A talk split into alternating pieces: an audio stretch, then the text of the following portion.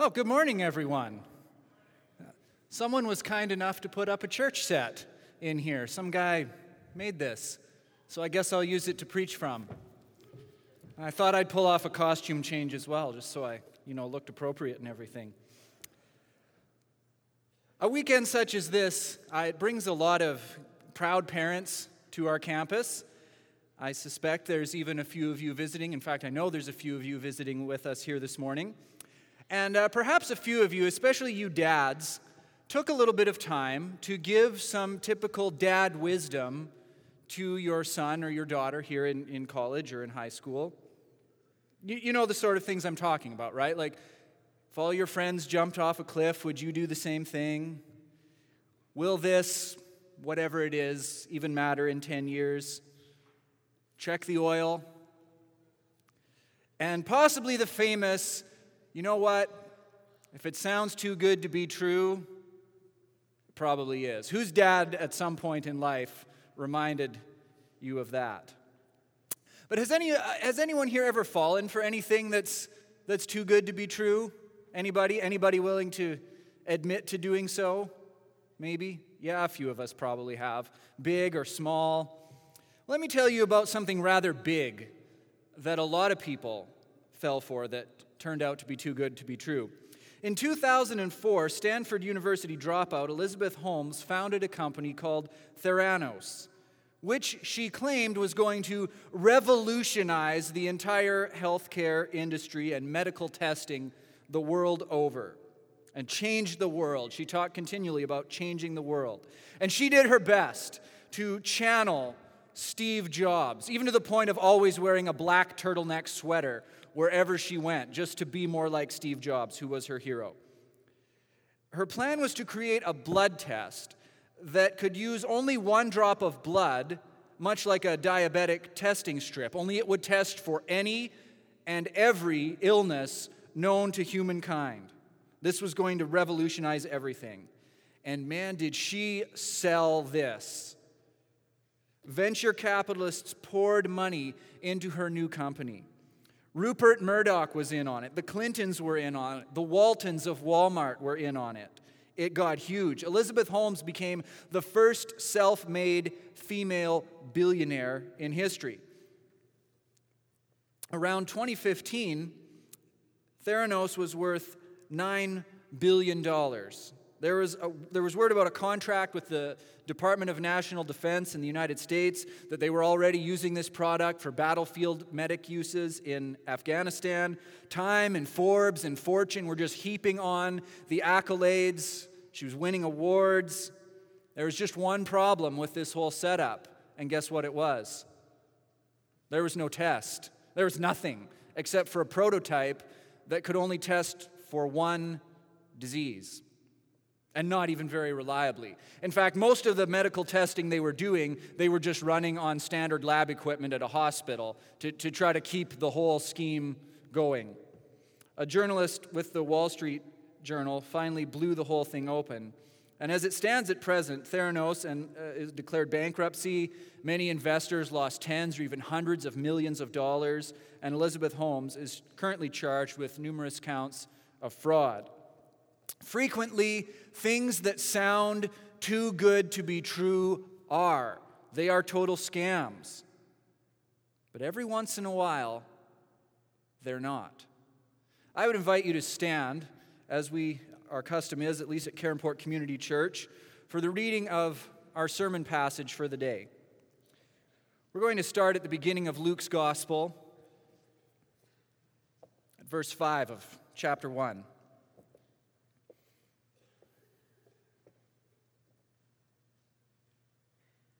Luke chapter 1 and verse 5. In the days of Herod, king of Judea, there was a priest named Zechariah of the division of Abijah, and he had a wife from the daughters of Aaron, and her name was Elizabeth.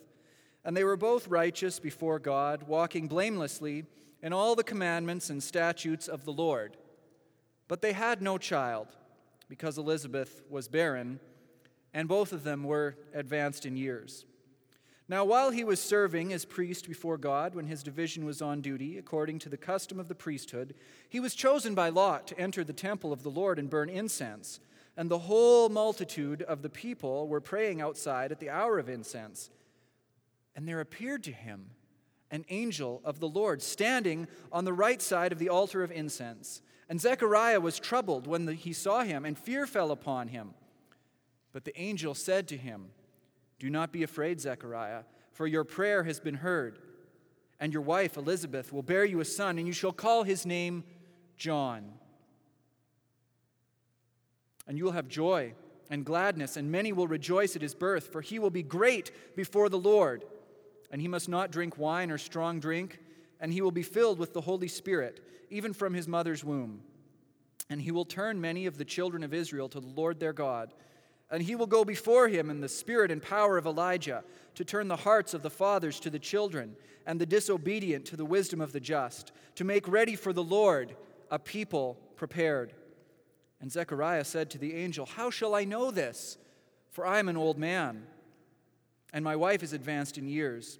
And the angel answered him, I am Gabriel.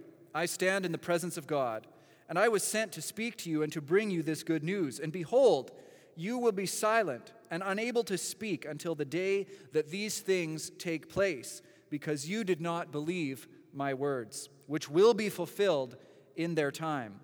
And the people were waiting for Zechariah, and they were wondering at his delay in the temple. And when he came out, he was unable to speak to them, and they realized that he had seen a vision in the temple. And he kept making signs to them and remained mute. And when his time of service was ended, he went to his home. After these days, his wife Elizabeth conceived, and for five months she hid herself, saying, Thus the Lord has done for me in the days when he looked on me to take away my reproach among people. This is God's word. You can have a seat.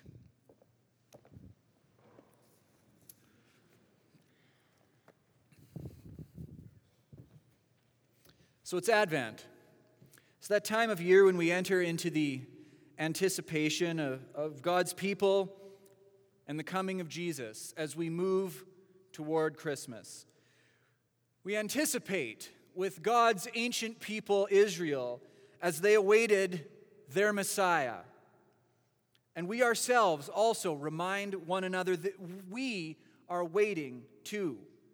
We wait for that day when the Lord will return in power and cause all things to be made new and right. But let me take you back 20 centuries to when these words were written. In the days of Herod the king, this story happened in a real time, in a real place. This isn't a myth, this isn't a legend, this isn't something we wish was true. This is a historical account. And of all the Gospels, Luke is the most intent on tying the events he writes about in the life of Jesus to historical framework and, and what we would call the secular historical accounts in world history. King Herod ruled over the southern portion of Palestine, Judea, and he ruled it with an iron fist. Herod was a cruel tyrant who pales in comparison with Hitler and Stalin only because he did not have the technology to commit mass murder on the scale that these more modern dictators did. Friends, let's remember that as we think about our own situation and our world situations with mass murders, political unrests, wars, natural disasters, the world the story we are looking at takes place in was not so different from our own. Why is that? It's because all times and all places are disfigured by human brokenness and sinfulness. And it's into that that the first tiny spark of the light of our Lord's coming is struck. There was a priest named Zechariah. The first character we meet, besides the, the passing mention of King Herod, is this old man, a priest, called Zechariah and his wife Elizabeth. The name Zechariah means the Lord remembers, which will be important as we unfold this story. Zechariah and Elizabeth are a model couple. He's a clergyman, and she's from a priestly family too. They are righteous, living, good people, the kind of people you would love to have as next door neighbors. They practice their faith in day to day life and they live it out. a model couple in Israelite society, except for one thing they are childless. And in that culture, this was, of course, considered a grave misfortune. And sadly, they have now passed the age and stage of life where they can reasonably expect that they will have a child. He was chosen by Lot to enter the temple and burn incense. And despite of what might be considered a grave misfortune in life, Zechariah does receive a great honor. He is chosen to go into the temple and offer incense. And this was, as all the commentators will tell you, a once in a lifetime experience. You see, there were many priests. So many priests by this time in Israel's history, they were divided into different cohorts, still numbering in the hundreds, if not thousands. And these cohorts would serve in the temple for one week at a time, twice per year. Just a refresher on the temple worship. The center of the temple was, of course, the holy place or the Holy of Holies. Only the high priest could go in there, and only once a year on the Day of Atonement to prevent the sacrifice for the nation. And just outside of that, the Holy of Holies was what was called just the holy place. That's where the altar of incense was. So, not, not inside the inner sanctuary, the Holy of Holies, where you only went once a year, but still, even in here, the priest only went a couple times a day, morning and evening, to offer incense before the Lord and to offer the prayers of the nation of Israel. And so, this is what Zechariah was given the privilege to do a once in a lifetime thing. And there he was, a great honor. In, in his culture, this would be like being knighted by the queen or receiving a Nobel Peace Prize. This is the culmination of his career. He has fulfilled his life calling as a priest. And there appeared to him an angel of the Lord. And suddenly, as it's in there, it would have been dark. The doors are shut. The only light coming from the, the fire that he was using to offer the incense. And we don't know what exactly happened, whether there was pyrotechnic displays like we have here, or, quite how the angel appeared to him, but somehow he realized he was not alone. And he is afraid. This tends to be the way of it whenever people in Scripture encounter the angelic messengers from the Lord. Of course, this was even more pronounced in Zechariah's case. You have to understand, it's been 400 years since, since God has really been communicating with his people, since Malachi closed out the Old Testament. Yes, there were, there were plenty of other theological works, treatises, and other things written in that time, but no more prophecy. No more scripture. For 400 years it's been this way. Think of 400 years ago. We were in the, in the 1600s. That's a long time ago. And that's how it's been for Israel. This sort of thing just was not expected to happen any longer, and yet it does. What does all this mean? The angel says to him, Your prayers have been heard. Your wife Elizabeth will bear a son.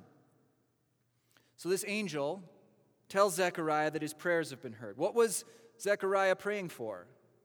A child?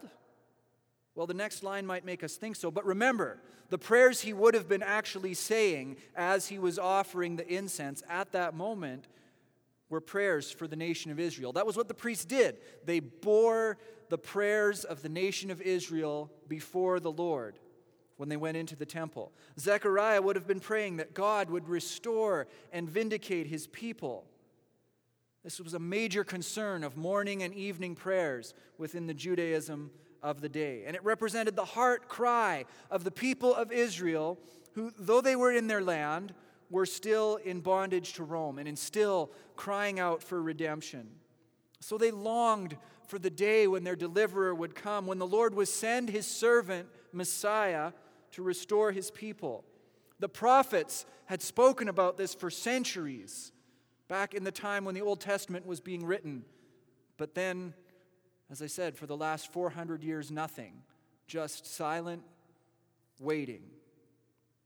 And yet, they still kept that hope alive, even in dark times. And into that darkness, the first spark was struck. Zechariah, your prayers have been heard. This frames this next part about your wife Elizabeth bearing a son in a much larger context and bigger sense. Elizabeth isn't just going to have a son, that's nice.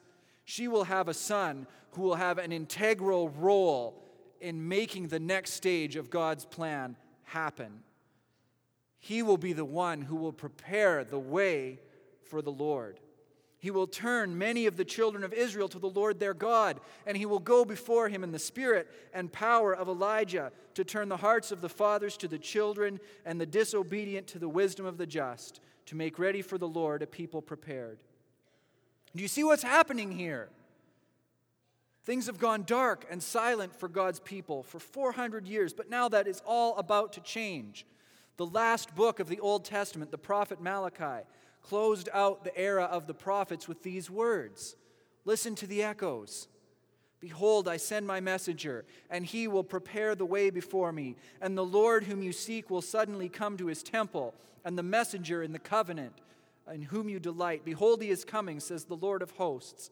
But who can endure the day of his coming, and who can stand when he appears? For he is like a refiner's fire and like fuller's soap.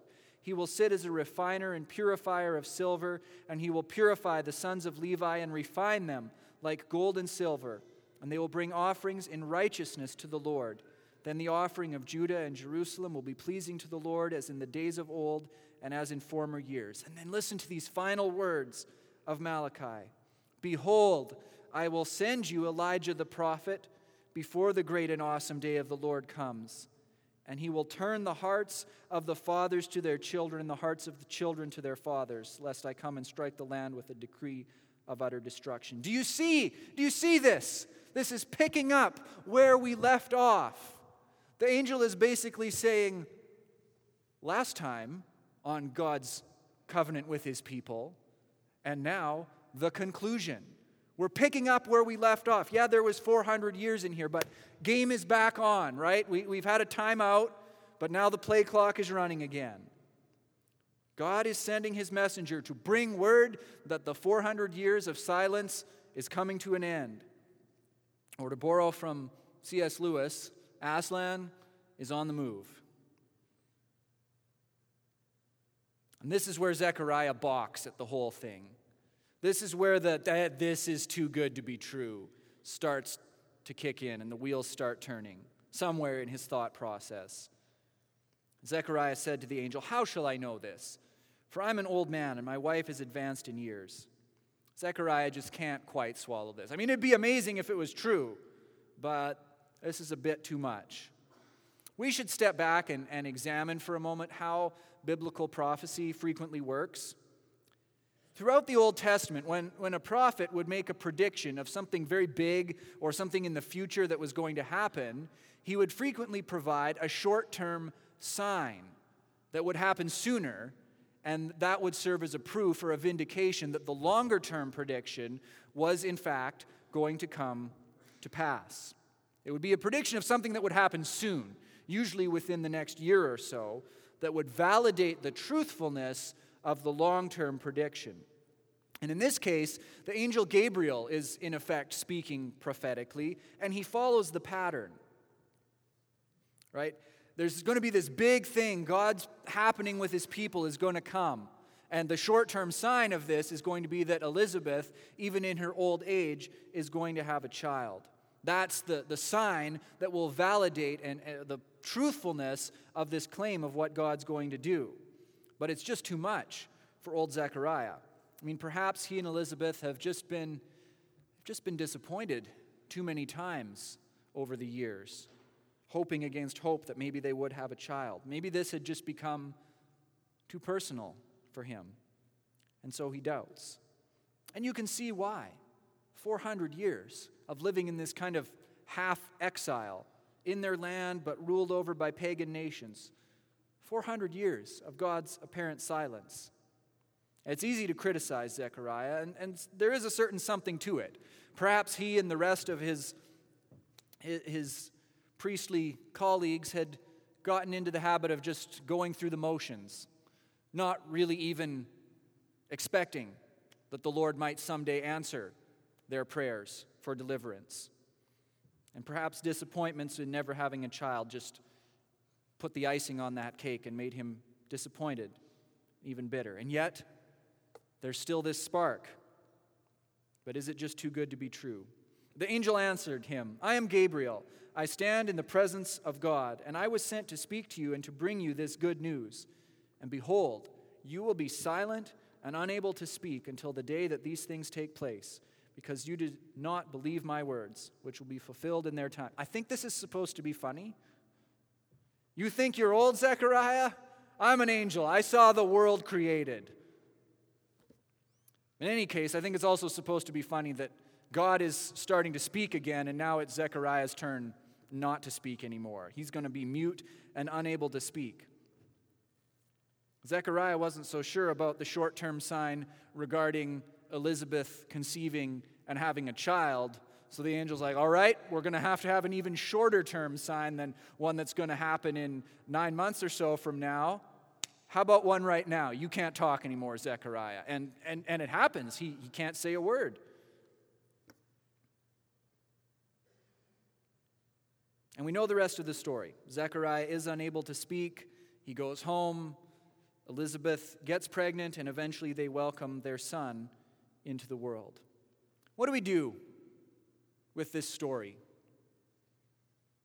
Because there is a sense, right, in which we, we expect that we should be able to, to put this in practice somehow, that every Bible story ought to have some kind of a lesson that we can apply in day to day life. I could boil it down to something like if the mightiest of all the archangels appears to you and tells you that something miraculous is going to happen, you, you should believe him. That might be a little ham fisted, and that might be a little offensive to Zechariah, given that he wasn't going anywhere near Ham. Thank you. Perhaps I could boil it down to something like this we, we frequently face things in life that sound too good to be true because they are. But with the Lord, nothing is too good to be true. That's better, but still perhaps a bit weak and small scale for the, the, the grand themes that we're trying to deal with here. Think if we're going to really understand this passage, we better skip ahead and actually read what happens when Zechariah is, is able to start speaking again. I'm just going to read that last bit. What happened when John was born and then when they named him and Zechariah was able to speak.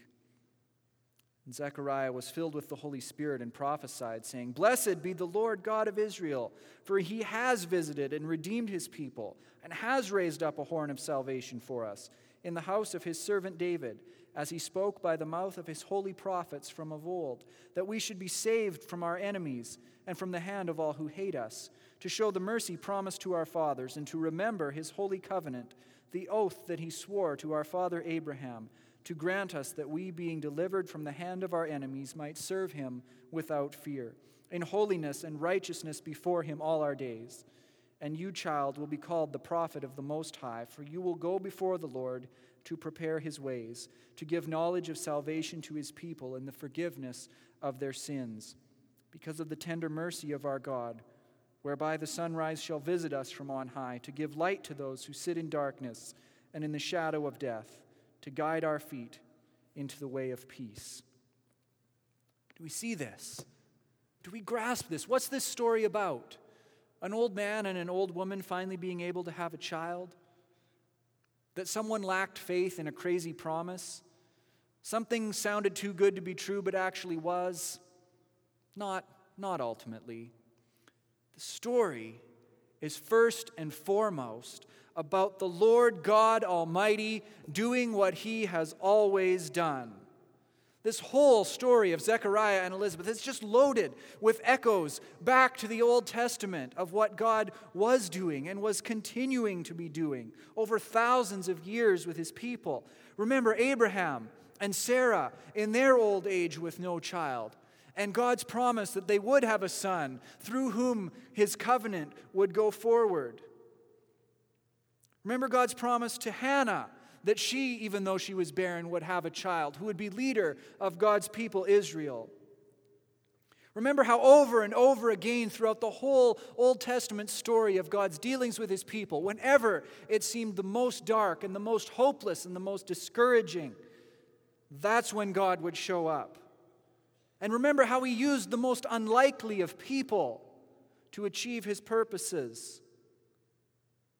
Slavery in Egypt, lawlessness in the time of the judges, apostasy under so many of Israel's wicked kings, exile in Babylon, a stuttering runaway named Moses, a little shepherd boy named David. It goes on and on. History doesn't exactly repeat itself, but it so often rhymes, especially sacred history. Why is that? It's because it's the same God who keeps showing up again and again for his people, regardless of how faithful or how faithless they've been. It's the same God who delights to bring good out of hopeless situations. It's the same God who keeps on choosing the unlikeliest of people and circumstances. And here we see just more of the same. So there is a sense in which God's purposes in the world are too good to be true, and yet they are true. But not in the way we usually think of, in the sense of personal gain, but in a much deeper and richer way. They're true in the sense of fulfilling the, the deepest yearnings of our soul, for what we most long for, but aren't sure we even dare to hope for or give voice to. God's promises tell us that there is always hope, even in the midst of what seems impossible and hopelessly dark. And furthermore, that there is always hope that goes beyond just our own concerns into the realm of God's larger purposes in this world, for this world, that thing which we call His kingdom. There's hope that goes beyond just what makes sense in the moment and what our minds can grasp. It's the thing I love so much about this season of the year. And I believe that our, our annual musical production. It's always a good reminder of this, right? That for a few short weeks of the year, we and even our larger secular culture seems more open to actually believing this, right? That's why secular recording artists still record Christmas albums, even with, even with religious songs on them, singing, O Holy Night, that Christ is born saying better than they know, I think. It's because I believe we're all more open to actually listening to those deep heart yearnings for something more and something better, something bigger. I attended and have looked in on a number of the, the productions over the weekend. I mean, we have some pretty, some pretty big moments. John goes flying up there in the sky, and Daryl lights the pyro up up here on the front of the stage people hitting notes that if they went one higher, only dogs could probably hear. Um, it's, it's an impressive thing. But I want to tell you what my favorite, my favorite part of the weekend was so far. It was yesterday afternoon. It was a good crowd, I think. And, and Sterling was, was reading the Christmas story from the choir loft up there. And yesterday afternoon, when he finished reading the Christmas story, he said the shepherds returned glorifying and praising God, and, and wrapped it up. And the audience clapped when he finished reading the Christmas story. And I thought, that's, that's my point. That's my point right there. People are hungry for what this story tells us about of hope in a dark time. So, so happy that they clapped for the reading of God's word. And I was just, I was just blown away by that. that that's, that's my highlight. Right? People are, are yearning to believe that something, something more than what they see in their everyday drab and even, even miserable, sad, hurtful experiences might actually be true. And so I'm going to close with a little reading from one of my favorite stories. I mentioned this earlier. C.S. Lewis. If you know the story of The Lion, the Witch, and the Wardrobe, uh, there's these four kids that have been sent away from their home to live with this old professor, these four kids. And the youngest, Lucy, finds her way through this enchanted wardrobe into this land, right? The, inside of the wardrobe is this, this whole country that exists in there. And her other siblings don't believe her. And so they go to the, the wise old professor and ask for his opinion because they think he'll, he'll talk some sense into her. Or perhaps maybe she's even starting to have some mental troubles, they think. So I'm just going to read this little bit here. The result was the next morning they decided that they really would go and tell the whole thing to the professor. He'll write to father if he thinks there really is something wrong with Lou, said Peter. It's getting beyond us. So they went and knocked at the study door, and the professor said, Come in, and got up and found chairs for them and said he was quite at their disposal. Then he sat listening to them with the tips of his fingers pressed together and never interrupting till they had finished the whole story.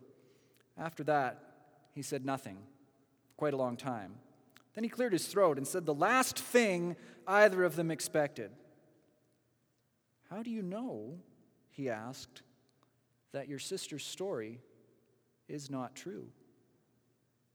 Oh, but began Susan, and then stopped.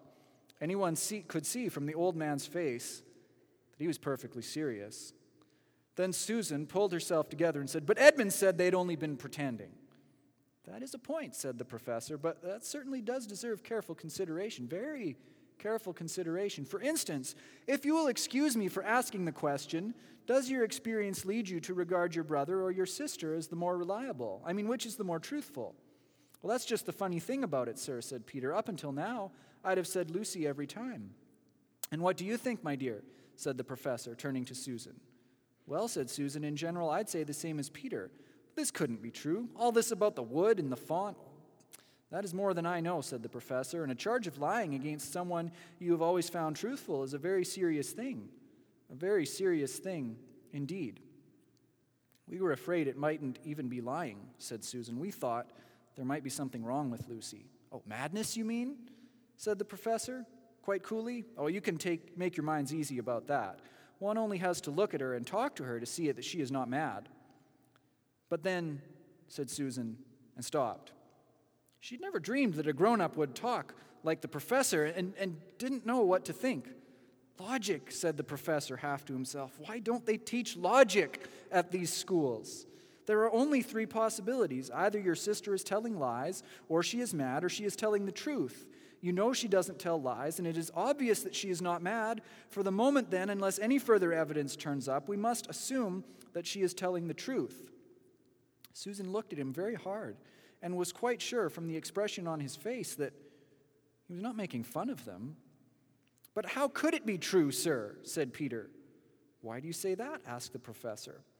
Well, for one thing, said Peter, if it was real, why doesn't everyone find this country every time they go to the wardrobe? I mean, there was nothing there when we looked. Even Lucy didn't pretend there was. Well, that's the very thing that makes her story so likely to be true, said the professor. If there really is a door in this house that leads to some other world, and I should warn you that this is a very strange house, and even I know very little about it. If I say she had gotten into another world, I should not be at all surprised to find that the other world had a separate time of its own. But, but do you really mean, sir, said Peter, that there could be other worlds all over the place, just around the corner like that? Nothing is more probable, said the professor, taking off his spectacles and beginning to polish them. Well, he muttered to himself, I wonder, what do they teach them at these schools? I read that because I think it well illustrates the point that we can get so caught up in our, our everyday kind of cynical way of looking at the world that it can push aside the imagination of faith that might dare to believe that God might be doing something bigger and better than anything we can imagine. That there's this whole other world, not called Narnia, right? But Narnia has always, if you understand what these stories are about, Narnia is, is a metaphor and a symbol for God's kingdom. Right? There's this whole other world that intersects with our world that the Gospels call the kingdom of God. And not only do they call it that, they call us to that. Expect the unexpected even if maybe it sounds too good to be true. I can think of no better way to, to make that tangible than what we're going to do to conclude our service. We're going to gather around the Lord's table and we're going to celebrate his presence with us, even as we look back on his sacrifice on the cross and as we look ahead to his return in glory, right? This is what the Advent season is all about. We look back in remembrance, we celebrate our Lord's continuing presence with us and our connection one with another as the body of Christ, as the family of God, and we celebrate him until he returns again.